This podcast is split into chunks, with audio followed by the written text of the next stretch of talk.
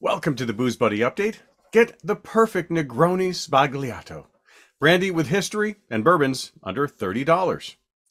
Get the perfect Negroni Sbagliato with Prosecco. If you've been living under a rock, you might not have been among the several millions of people who heard the exchange between Emma D'Arcy and Olivia Cooke, but even if you did, do you have the ingredients or know how to make the drink? Well, if not, don't fear because Brooklyn based St. Agrestis has mixed up a ready to drink version that's available for pre order now and will be hitting store shelves very soon. Wait, less than three weeks after that conversation was posted, the drink is out? How did they do that? Well, actually already had it. They came up with the drink back in 2018 using their own Inferno Bitter Aperitivo, Torino style vermouth from their bottled Negroni, and Italian Prosecco from their canned spritz.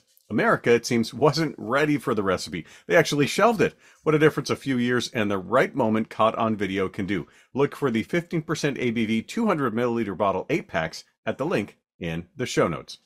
Brandy with history? It's actually the oldest spirit in America. How old? Well, a kid's cereal has been named after it. Apple Brandy, also known as Apple Jack, uh, even Calvados and bätsi, not sure if I said that right.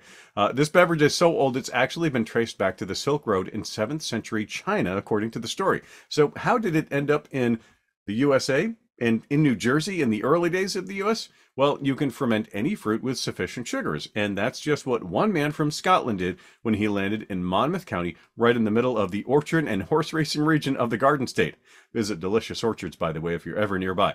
Trust me. Applejack was so ingrained in the culture that in the Prohibition era, apple trees were cut down so Applejack couldn't be made.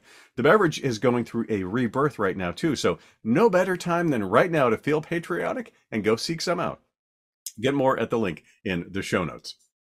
The third story after this, the Booze Buddy update is brought to you by Green Mountain Payments, helping local business owners save thousands of dollars by providing complimentary credit card processing equipment and zero cost credit card processing. Visit greenmountainpayments.com or posandzero.com today. Bourbons under $30? Well, they can't be any good, can they? Well, yeah, they can, according to the expert many people rely on. You can find a great bourbon for as little as about $17. That bottle is Evan Williams Bottled in Bond, and even though Fred's fans rated it a bit lower than the man himself, both were in the top 10. You can get pretty close to the top of the list with Old Forester 100. That'll set you back about $21. But what one ranked right at the top for under $30? That would be Old Grand-Dad 114 for $27. Apparently, I need to try it again. The tastings were done blind by Fred, and this was actually a search for the best under $40, but they beat that mark. If you want to watch his video where he ranks them from a few months back, I'll have it linked in the show notes along with the story.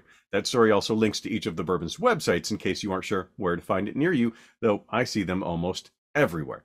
Look for that in the show notes. Remember to stay safe, drive sober, and support the booze that supports your local community. Have a comment, question, or suggestion? Just reach out to me at boozebuddyupdate.com or on the social media platform where you're probably seeing or hearing this right now.